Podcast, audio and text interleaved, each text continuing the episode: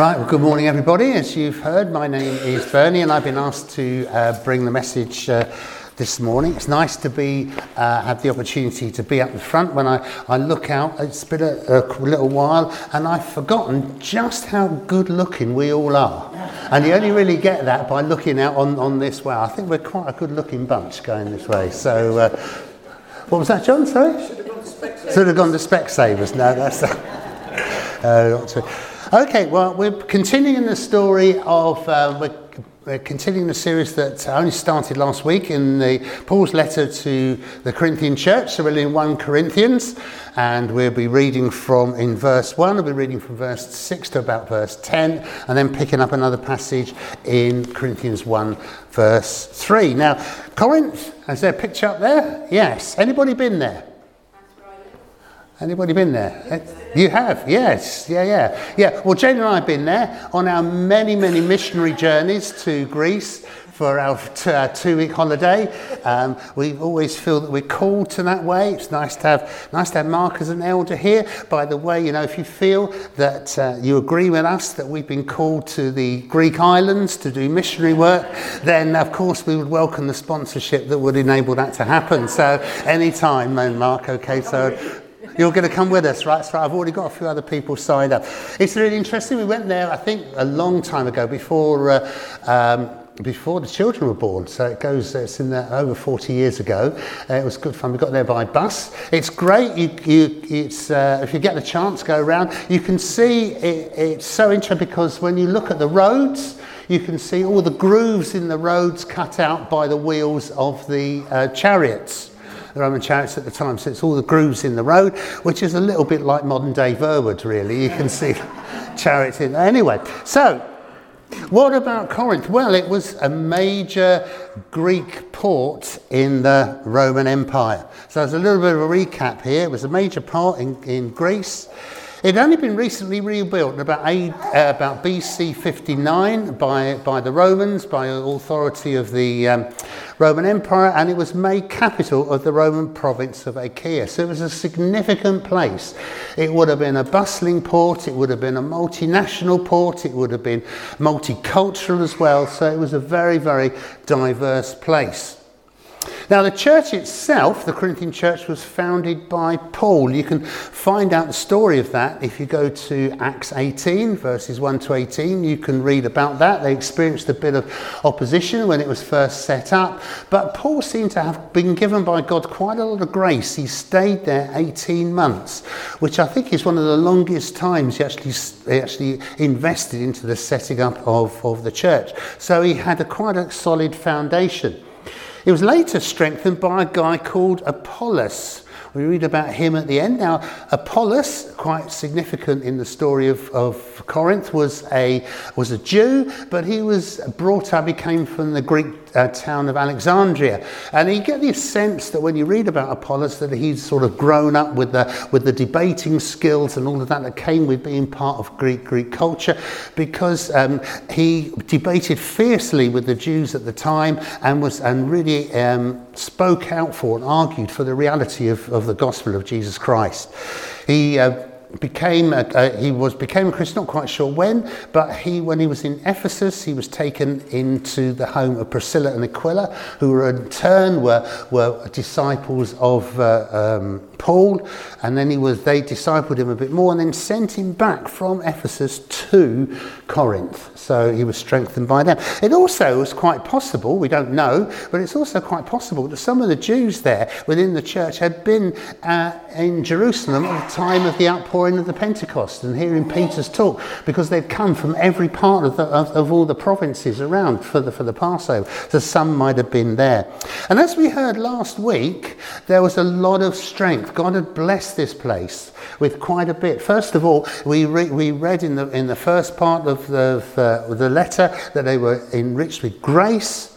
They had a lot of grace. They were enriched with knowledge and they were not lacking in spiritual gifts. It's the, it's the book of the Bible that has the most in it about the, about the use and practice of spiritual gifts. So it had clearly been a place that had been blessed and anointed by God.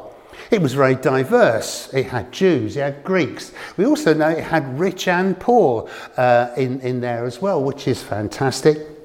And the other thing that was really to commend in the church, it seemed to be very effective at reaching ordinary people. Um, um, Paul picks up on this when he actually comments on them and says, Not many of you are wise, influential, or of noble birth. This was no middle class church. This was one that reached ordinary people. And so, in that sense, it was, it was, it was a God anointed and a God appointed church. But but it had problems. And that's where I'm going to pick up. And I'm going to read now from uh, 1 Corinthians 1. And I'm going to, unusually for me, I'm going to be talking from the message. And I think the message really gets over the sense of what was going on and what some of the, the problems were. Because after Paul's introduction and his com- commendation of the church, uh, from verse 10, we read these things. He says this after saying, that he will never give up, God will never give up on you. Never forget that. We then read this, but I have a serious concern to bring up with you, my friends. Using the authority of Jesus, our Master, I'll put it as urgently as I can. You must get along with each other. You must get along with each other. You must learn to be considerate of one another cultivating a life in common. Now, why did he say this? Well, he says, Paul says, I bring this up because some from Chloe's family, that clearly must be a family that Paul knew was in the church at the time, brought a most disturbing report to my attention that you're fighting among yourselves. Hmm, that's not good. I'll tell you exactly what I was told. You're all picking sides, going around saying, I'm on Paul's side, or I'm for Apollos, or Peter is my man, or I'm in the Messiah group. Then over to chapter 3. But for right now, friends, I'm completely frustrated by your unspiritual dealings with each other and with God. You're acting like infants in relation to Christ, capable of nothing more than nursing at the breast. Well, there's a, somebody who's not mincing his words. Well, then, I'll nurse you since you don't seem capable of anything more. As long as you grab for what makes you feel good or what makes you look important, are you really much different than a babe at the breast, content only when everything's going your way. When one of you says, I'm on Paul's side, and another says, I'm for Apollos, aren't you being totally infantile? Subtlety is definitely not part of the equation here. He doesn't mince his words. And the reason was that was although there were strengths across this church, there were significant weaknesses built in as well. The first one is there were, there were a lot of sinful practices. And later on, we find out that one of those sinful practices was so bad, Paul says it would, even the pagans, even unbelievers wouldn't be doing that sort of thing. Um, so that comes later. But first, Paul addresses the other problem, which is there were divisions and factionalism in the church. There was tribalism uh, based around loyalty to senior church figures. So I've repeated that twice on my uh, overhead. Sorry about that. Paul, Apollos, Peter, even Christ, they were grabbing hold of these people and, and building groupings around them. Now, there's nothing to suggest that there was any problem between Paul and Apollos or Peter themselves. This is something that was originating from the people within the church. Furthermore, the rich were using communion to humiliate the poor. There were lawsuits between believers, they were suing each other. There was meat, they were arguing over meat sacrificed to idols. And there was the problem, the, the very thing that they'd been blessed with was this abundance of spiritual gifting. There was actually argument about in terms of the prominence and the use of spiritual gifts. Of course, we would never do such a thing as that, would we? Do you know what I like about the fact about the letter of the Corinthians is that it's there in the Bible at all. If I was God's publicist, if I wanted to, to sort of create a, a good impression about what the faith in Christ actually means, there are certain bits in the Bible that I would suggest to God that He left out. And the letter to the Corinthians would be one of them. Because this church was a bit of a shambles. There was argument, there was bitching going on. And I would have thought, actually, God, if you want to portray your bride, your church as, as the place to be, I would leave that out. But actually, God's wiser than that. Because the reason why, why this is there is to provide us with a balance. We came from, when we were looking at the vision uh, for, for the church, we come from uh, Acts 2, verse 42, where this predominantly Jewish church, they all had everything in common. They all met from house to house. There were 3,000 believers being added. They, it was one of the sense of being in the apostles' teaching, having community. Everything was wonderful. And we can obtain an idealized vision of what church can be. And by leaving and putting Corinthians in, I think God is actually saying, now, guys, it doesn't always work quite like that. We're this side of heaven. Church can be a struggle. And if you're relatively new to the church life, if you're relatively new, I just want to give you a little warning about this place, about NLCCC. Yes, it's wonderful. You come in and you meet some wonderful people, but don't expect perfection. We're all human beings here.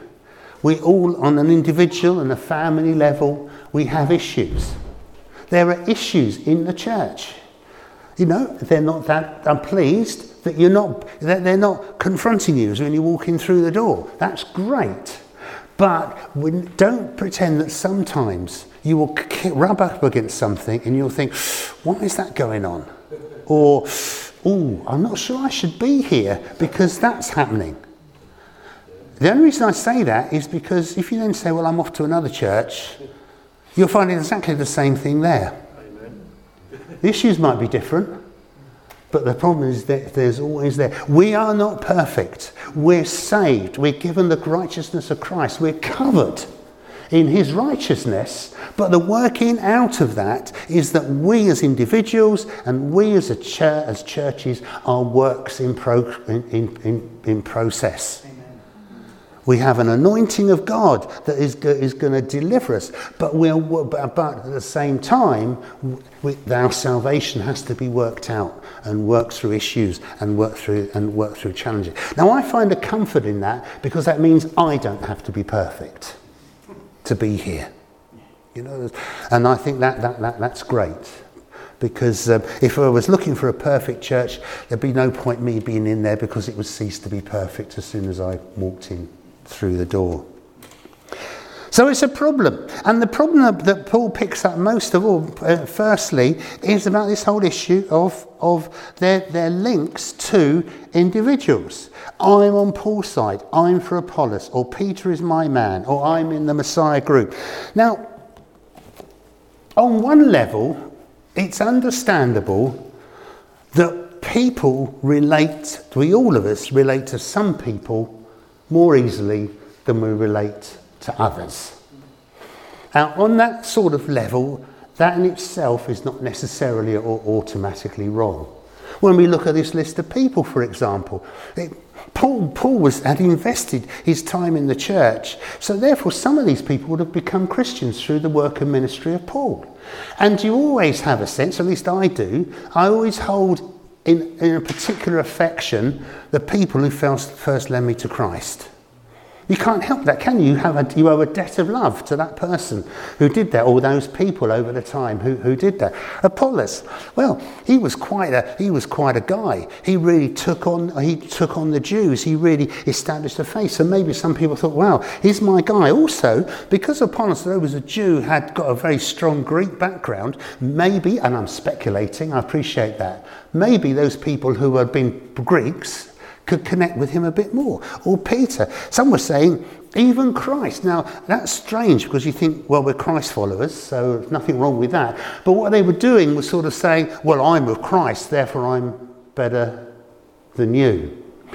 So, preferences by themselves, connecting with some people more than others by themselves is not automatically wrong. So, when do preferences become problems?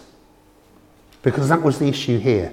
Preferences were becoming problems. Now, I'll give you sort of a, a, an inane example. It is a pretty inane example, I think, but just to try and get a sense of, of when things can cross over. Um, Al Julie um, I don't know if you, um, some of you may know or may not know, she spent two years out in Thailand working with a mission orphanage out, out there, and uh, a mission orphanage and uh, a, child rescue centre. Uh, she absolutely loved doing that. So on our, for our 25th wedding anniversary, Jane and I, we went out to Thailand to meet, to meet with Julie, and then we went on to Australia to see uh, Jane's sister. While we were out in Thailand, we went to uh, the Thai church that was there. And it was great. we all felt very much at home. We didn't understand a word of it. Um, but that didn't matter. There was somebody who was trying to, who, who, who was really good, who was translating for us, really nice guy uh, that Judy knew was helping to translate for. But also the way they did church was different. It was clearly a word and spirit church. Even though I didn't understand the words, you, you could tell. The Bible was central, the spirit was central, but a couple of little things went on. For example, the service was three hours or more. Um, but having said that, nobody was expected, seemed to be expected to attend for the whole thing. There were people coming in, there were people going, drifting in and out, and sometimes they got people to stand up, and I thought, oh, we would never do that. Oh, good grief, oh, that's a bit embarrassing. So, uh, but afterwards, they had in the courtyard around where they were having their meeting, they had uh, a meal uh, pots going everywhere, and we everyone was all piled into that, too, and we all were offered Thai food. I can't stand Thai food. Jane was all right with it. This is not westernized Thai food. This is their Thai. Now, I fully appreciated it because they were being hospitable. They were giving out of very, very little. Those people had very, very little. And Jesus rightly says that we're to eat whatever's put in front of us. And I did eat what was ever put in front of me. But there was a bit in me that couldn't just get this image of a plate of sausage and chips away from me. Now, there's nothing wrong with that because I'm a sausage and chip guy. That's where I came from. All right. So that's not. So for me, if I was to then go off the following day and I'd said, oh, Jane, I just, I could murder, let's come in to see if we can find somewhere that does sausage and chips. That by itself wouldn't be wrong. Or meeting up with somebody else who felt the same as I did and just fancied some sausage and chips.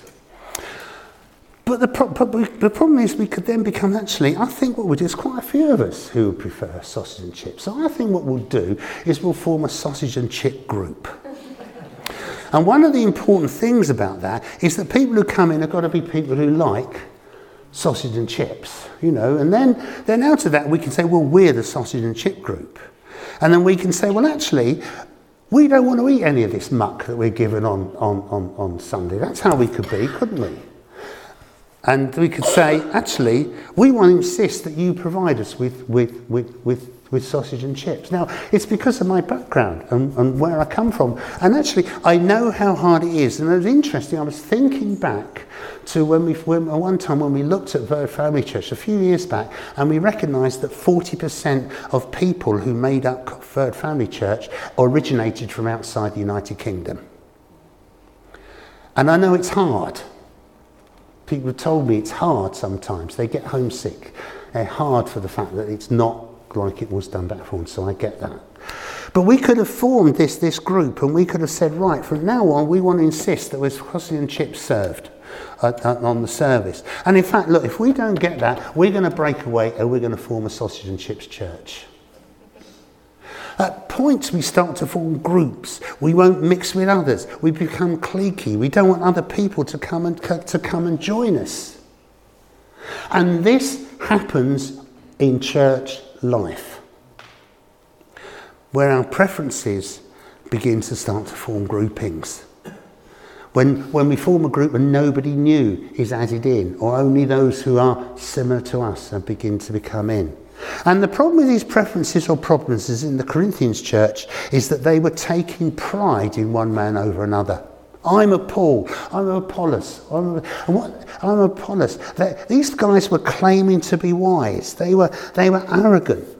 We read in verse 4, 4, 418, there was jealousy, there was quarreling between all these groups. And what they were doing was saying is that they were actually promoting their own, these things to build up themselves.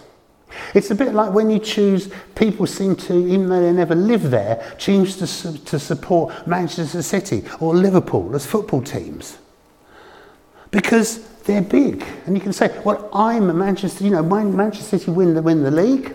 I'm a Manchester City supporter. I'm better than you because you're a mere Bournemouth supporter. Okay, fair enough, they've got a point. But, um, um, but but it's about building up. What they were doing was, was actually treating right celebrities and using that to build themselves up. Paul's a great guy. I associate with Paul. I'm a, I'm, I'm a great guy. I'm forming this group, this party. It's all about them. What they were doing was playing politics with the church in order to meet their own needs. And it was wrecking the church in spite of all the blessing that it had. Now, we have to ask the question, I think, why is unity important? Why is this a problem?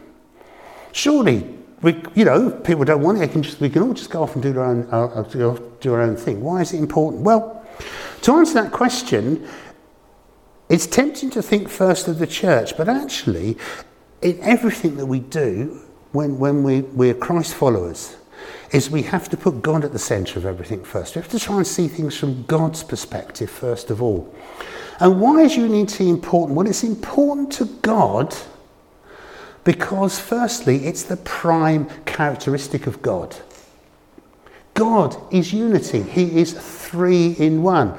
God the Father, God the Son, God the Holy Spirit. A perfect, wonderful diversity.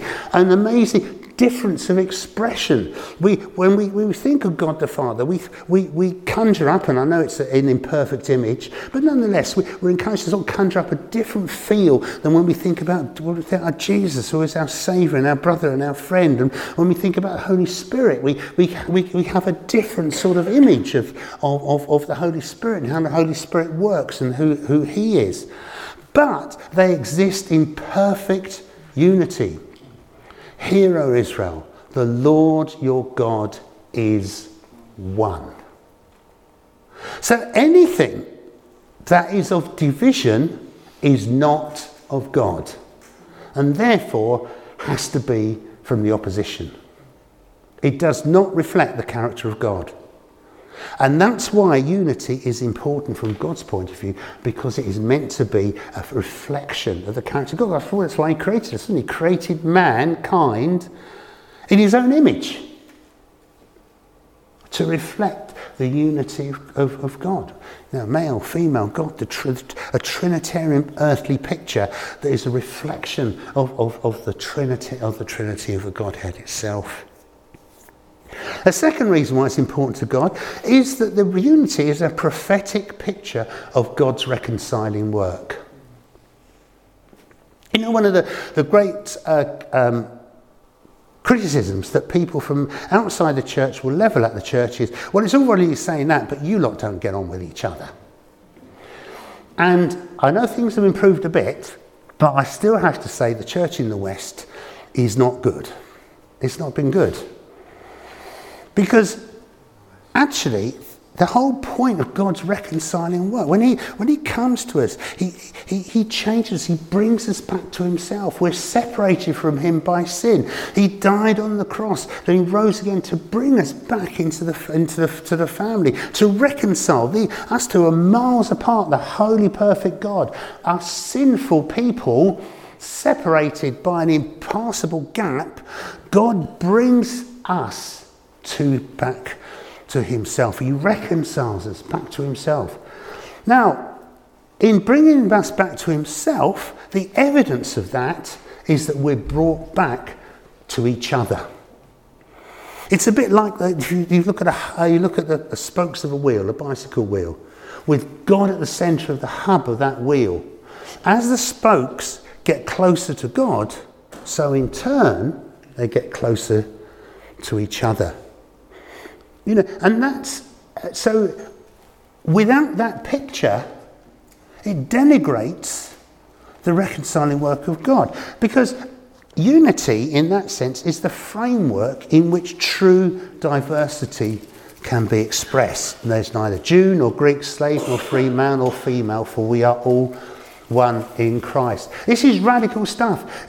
We, we, don't, we don't have to go back years to look at the radical nature of this. What we're saying is in Christ, a Hamas leader and a Jewish freedom fighter can dance together before the Lord in rejoicing over the salvation that Christ brings. That is how radical the gospel is. The radical transformation of us uh, as, that he brings about so that we are recon- connected and reconciled to God should be radical enough that our relationship with everybody else is radically transformed, that we can love those that previously rubbed us up the wrong way, that we can hate them.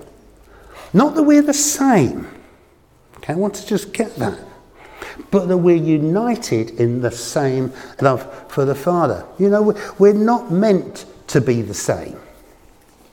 You're not meant to be. When he says there's neither Jew nor Greek nor slave nor free, it doesn't mean that we, we ditch our Jewish background or our Greek background to that, but we use it to provide this rich tapestry in which the church becomes a vibrant, coloured thing, really. You know, it's a bit like, um, you know, painting by numbers. You can have, we've got kind of painting by numbers and only have two, two, two numbers. Well, it would be a boring picture, wouldn't it? It's meant to be rich. It's meant to be. It's meant to be diverse. Revelation 5 9, 7 9. Out of every nation, out of every tribe, out of there. It's going to be a terrific knees up in heaven. And it's going to be done in different ways with different people. And there is a temptation amongst us while we're living that out, because that is a bit uncomfortable to want to keep our churches, church, when church leaders can be the same. I know that's temptation that we sort of keep it narrow because it's easy to manage. But actually, the church is meant to be a godly mess. It's meant to be full of non Christians, new Christians, vulnerable Christians, Christians are going off all over the place, Christians from over here, Christians from over there, old Christians, young Christians. It's meant to all become together because that's what family is. It's, it's, you know, families are a bit of a mess and they're great, they're, be- they're the better for it.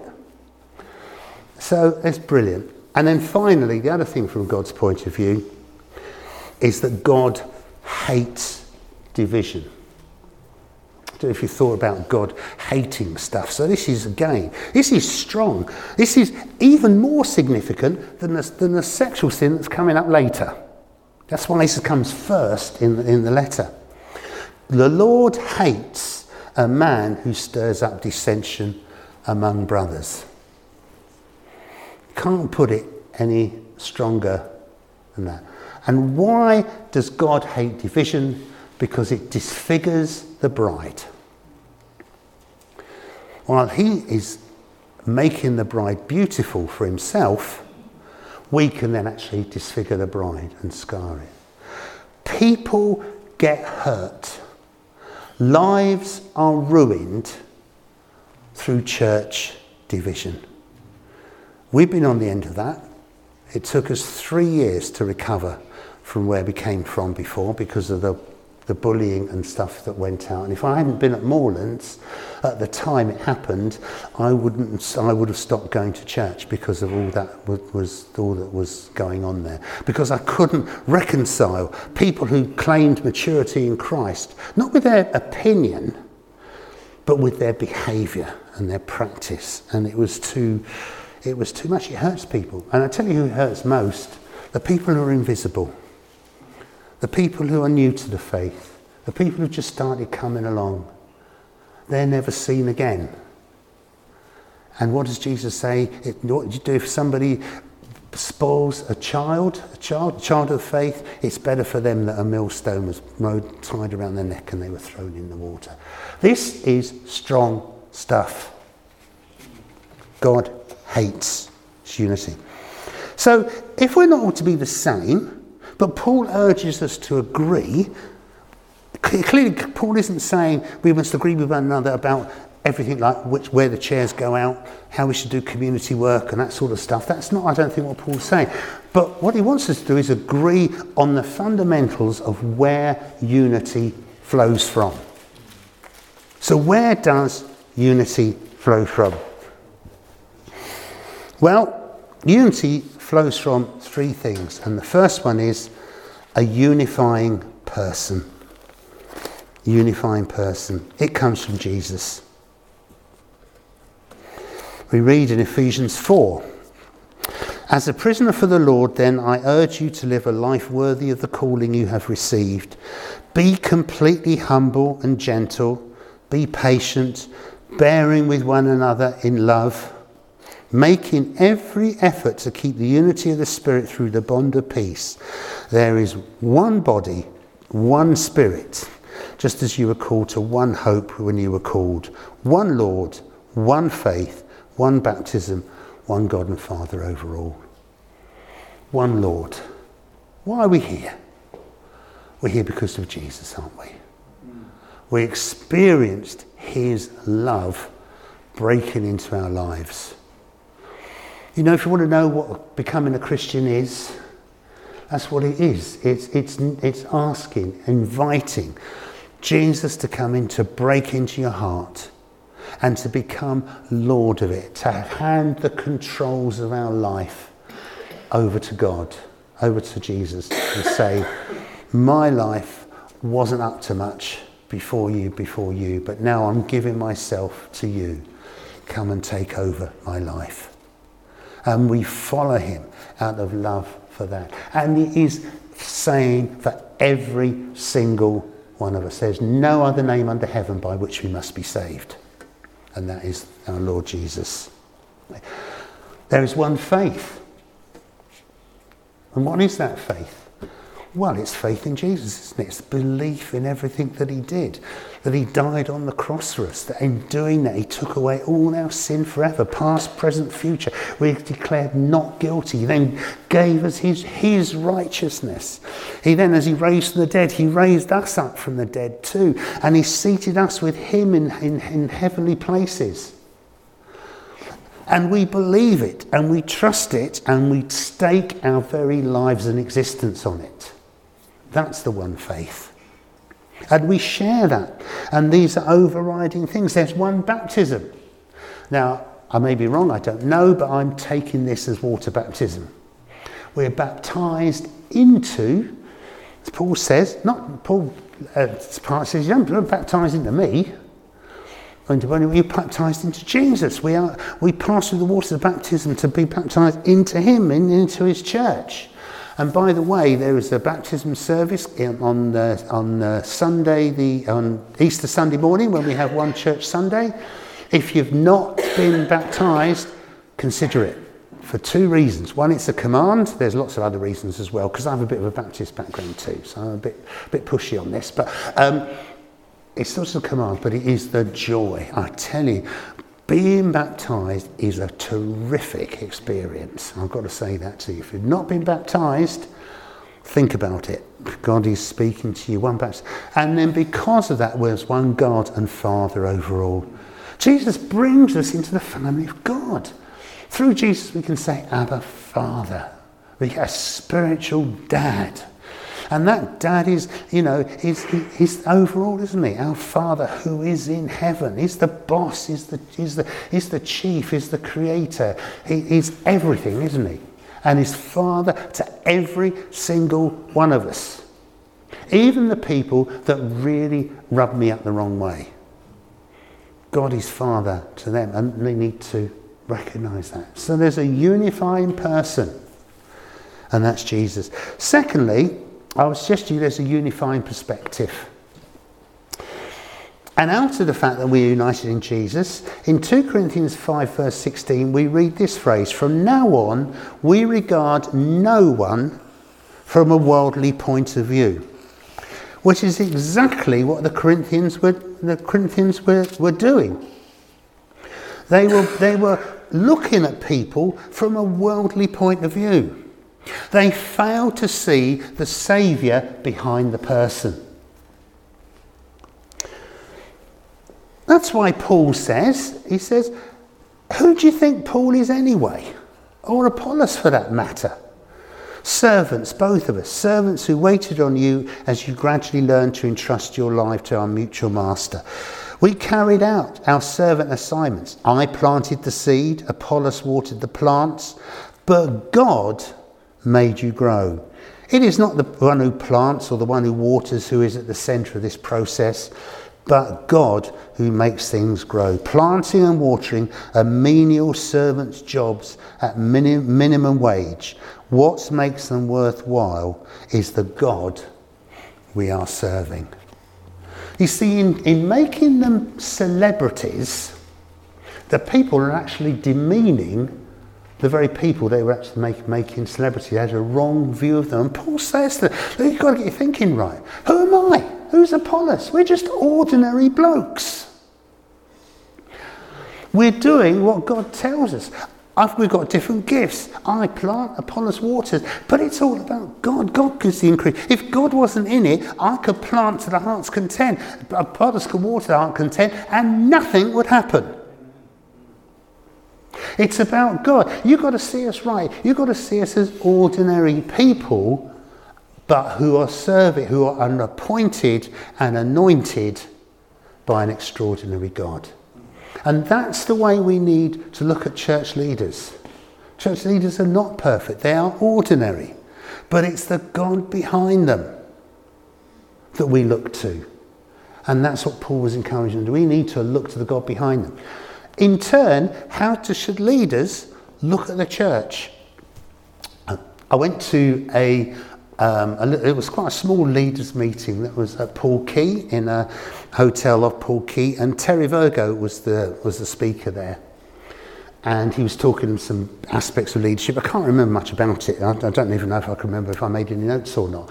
But one thing he said, I thought that stood out for me, uh, and uh, and was this. That leaders have to, say whenever they look out onto the church, they should see the Shekinah glory of God. In other words, they need to see the Shekinah glory of God in the church as a whole and in everybody who's in it, whatever stage of the journey we're at. If we're people, particularly people who've been saved by Christ, we carry the Shekinah glory of God. That's how we view each other. Leaders, called, appointed, and anointed but nonetheless of themselves ordinary and dependent upon God. And leaders who look at the church and see within everybody here the Shekinah glory of God. And finally, the other thing that where unity flows from is the unifying practice. And the unifying practice is love. Is love.